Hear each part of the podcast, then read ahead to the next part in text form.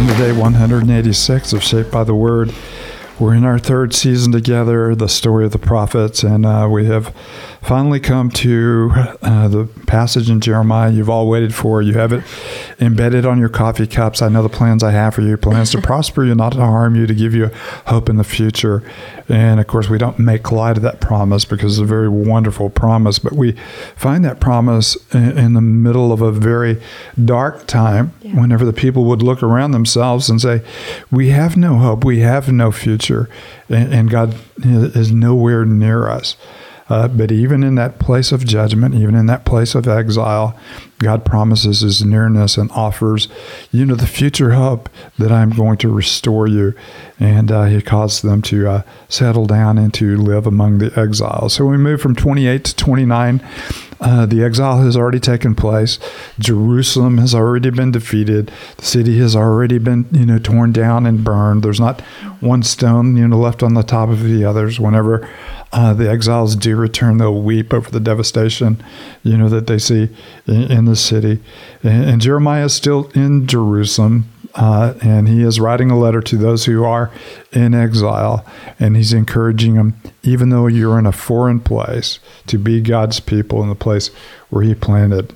And, and of course, there's a pattern for us because even though we're living at home, we're living in a foreign place. We are, as Peter says, you know, strangers and exiles. Uh, we're a people who have a heavenly citizenship. So we've been called out of this world to be in this world, uh, you know, with a whole different outlook. So you get a picture of that, mm-hmm. you know, in uh, Jeremiah's letter to uh, the exiles. So we're Jeremiah, you know, 29. Uh, we do, you know, we pause, we, we recognize we have a wonderful gift know, in God's Word, uh, the very heart and character of God. It's something the writer of Hebrews could tell us is living and active. In other words, we're, we're seeing far more than, you know, print on a page with a fancy font and high-end Bible paper and those those kinds of things.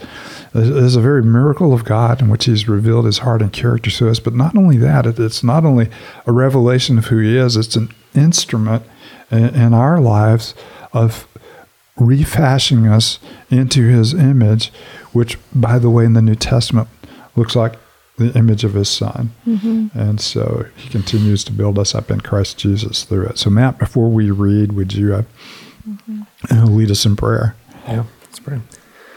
Father, we thank you um, for the gift of your word. Thank you that you are um, gracious, kind, compassionate, um, pursuing and and you speak to us. And, and so, Father, as we spend this time um, drawing near to you, um, hearing your heart, um, hearing from you, uh, Father, we ask you would use this time to transform us into the image of Christ, to um, to build us up, um, mm-hmm. Father, to shape us. Uh, Father, we we confess um, our sin before you, confess our even in our reading of Scripture, uh, we often read to our own ends and not um, not to see you and to behold you and to fellowship with you. So uh, reorient us to, to that reality uh, during this time. Uh, Father, would we would we simply enjoy you through your word um, today? It's in Christ's name we pray. Amen. Jeremiah 29.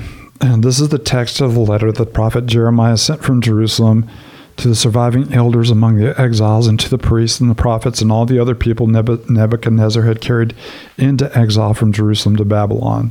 This was after King Jehoiakim and the queen mother, the court officials and the leaders of Judah and Jerusalem, skilled workers and the artisans had gone into exile from Jerusalem. He entrusted a letter to Elasah, son of Shaphan, uh, and to Gemariah, son of Hilkiah, whom Zedekiah, king of Judah, sent to King Nebuchadnezzar in Babylon. It said, this is what the Lord Almighty, the God of Israel, says to all those I carried into exile from Jerusalem to Babylon Build houses and settle down, plant gardens and eat what they produce, marry and have sons and daughters, find wives for your sons, and give your daughters in marriage, so they too may have sons and daughters. Increase in number there, do not decrease. Also seek the peace and the prosperity of the city to which I have carried you into exile. Pray to the Lord for it, because if it prospers, you too will prosper.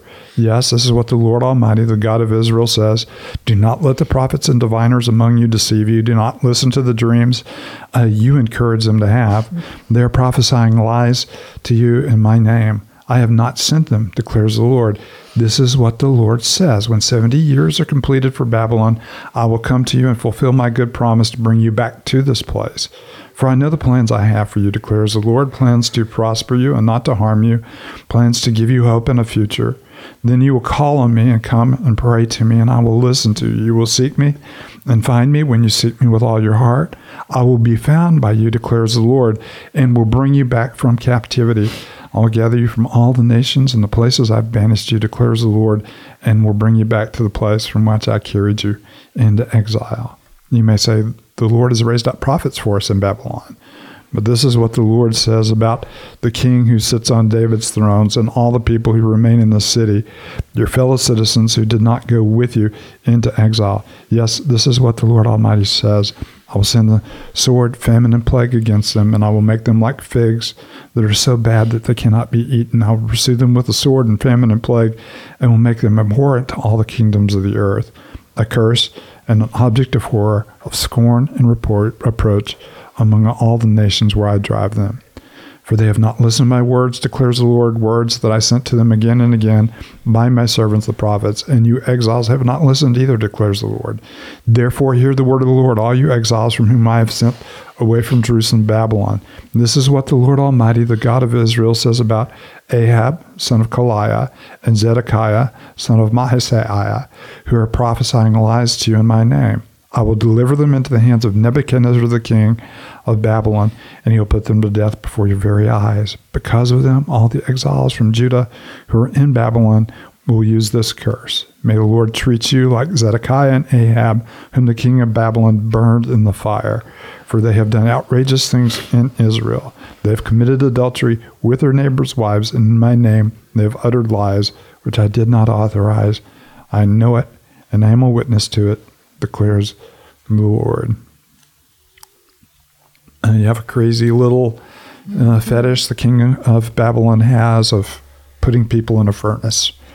And uh, this particular instance, you know, he puts, uh, you know, he having been Zedekiah, not to be confused with King Zedekiah, uh, but uh, two people who are prophesying in Babylon uh, you know, he have for whatever reason, I'm, I'm sure that, uh, you know, he is offended by the prophecies that they will break the yoke, you know, of his kingdom, uh, uh burns them in the, in, in, the furnace. And of course, they become a byword in Israel. Of course, uh, later in our story, uh, we know of, you know, Hananiah, Mishael, and Azariah, or Shadrach, Meshach, and Abednego, who also face, you know, the same, you know, the same furnace, but there's a third person who is seen in the fire with them, and they're preserved to it because of their faithfulness to the Lord. These are punished because of their unfaithfulness. And uh, so you see, you know, God at work even in exile in a, in a crazy kind of way. It's one of those passages that we read it and, and we read it in light of our, you know, of our current context and and we think, man, what a beautiful vision that we should seek the welfare of the city. And and yes, we should. But you have to realize these are also hard words that they have just been uprooted. I mean, this is going to be a long exile. And the Lord's saying, stop looking backwards, you know, stop trying to get back. But now the call for them is to live in the good promise of God that He He will be with them, He will restore them. But now they're called to seek the welfare of the city, and that's seeking the welfare of the people who have just brutally, no. you know, plucked them out of the land. Yeah, this is crazy talk. Yeah, uh, you know, the very fact you know, when you turn to the Psalms, the Psalms encourage you pray for the welfare of Jerusalem, that you may live securely there, and that you may have sons and daughters. So you have this, you know, you have this in, in the Psalms. Is this is a prayer that we pray for our capital, not a prayer that we're praying for the people who had just, you know. So this is as close, you know, to the situation in which uh, Jesus speaking you know, to the nation of Israel during his time under captivity from, you know, from Rome. And it says, pray for those who persecute you and those who despitefully abuse you. And, and that would have been, you know, what this, you know, was for them. You want us to what seek their shalom, the gift of mm-hmm. God. You know, when you, you're talking about peace here, you're talking about the gift of flourishing that only, you know, God gives. Mm-hmm. And you want us to work for their shalom. And you want us, instead of praying for Jerusalem, to pray for them, instead of praying for uh, the son of David, who is, you know, kind of out there running away from them. uh, out there. You want us to, you know, pray for the prosperity of this, you know, prosperity of the city. And, and of course, this is how you know we're called to live as strangers in, in exiles, to love our enemies, pray for those who despitefully use us, and to seek the welfare of the, of those around us, whether uh, we like their tweets or not, whether we like their politics or not, whether we like their theology or not. Uh, you know, to uh, deeply you know, seek the welfare of those around us for the sake of the gospel and to live in the body of the gospel. You know, I was trying to go back and remember what chapter in Jeremiah we had seen this before, but God had really laid out to them a choice. He said, either, you know, submit to, you know, my will for your life, which is to go into exile, or, you know, stay, stay back. And so they were all disobedient. That's clear. But then there was this, there was almost this other way of saying, okay, be obedient. And there's, like he still said, um, you know, you exiles still haven't listened. I mean, you're not off the hook, but they did submit. And I feel like even in their obedience and exile, he, pros- he prospered them and he protected them and he, you know, mm. they did flourish even under, you know, you their know, to a certain degree. We're not Yeah. we're not sure how extensive this word was received even Exactly, in the exile, but we know that we do know that there was, you know, faithful remnant. Ezekiel will be one of those, and of course Daniel will be one of those. Uh, Nehemiah, you know, will be one of those, and there'll be a few that come back. Mm-hmm. Uh, many are going to overextend themselves in this promise. They're going to settle down there forever. Yeah, you true. know, they're they're going to be completely disconnected, you know, from the whole thing. There's a couple of ironies in here. Mm-hmm. Uh, one irony is um, that those who remain in the land are under the curse. Mm-hmm. Uh, you know, Zedekiah, the prophets, and the priests who, you know, are kind of uh, kind of running and building alliances and uh, you know seeking you know the restoration of Jerusalem.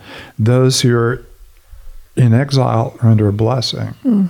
There are two people in exile who are prophesying the immediate return, so they're under a curse. Mm-hmm. And uh, so you have a, a strange, you know, mixture of this. But you do mm-hmm. hear, you know, the blessing language: have sons and daughters, mm-hmm. multiply, be fruitful, fill the earth, extend, you know, the work of the kingdom.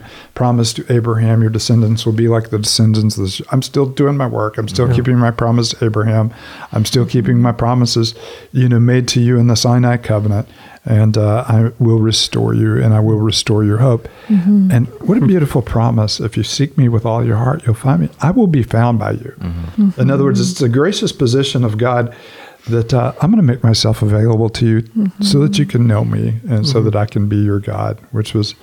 You know, the, the story from the beginning when he found himself in the garden, when he found himself in the tabernacle in the middle of the people, you know, easy access to a God who deeply loves his people in spite of the rebellion and sin mm-hmm. and, and desires to draw them into a relationship you know, with himself. just so much love and grace in this whole chapter all over this. you And know, there, there, there's so much there's so much God in it. Yes, exactly. And, you know, God is you know as mm-hmm. as He reveals Himself, you know, to mm-hmm. Moses, you know, I, the Lord your God, am gracious and compassionate, slow to anger, and abounding in love.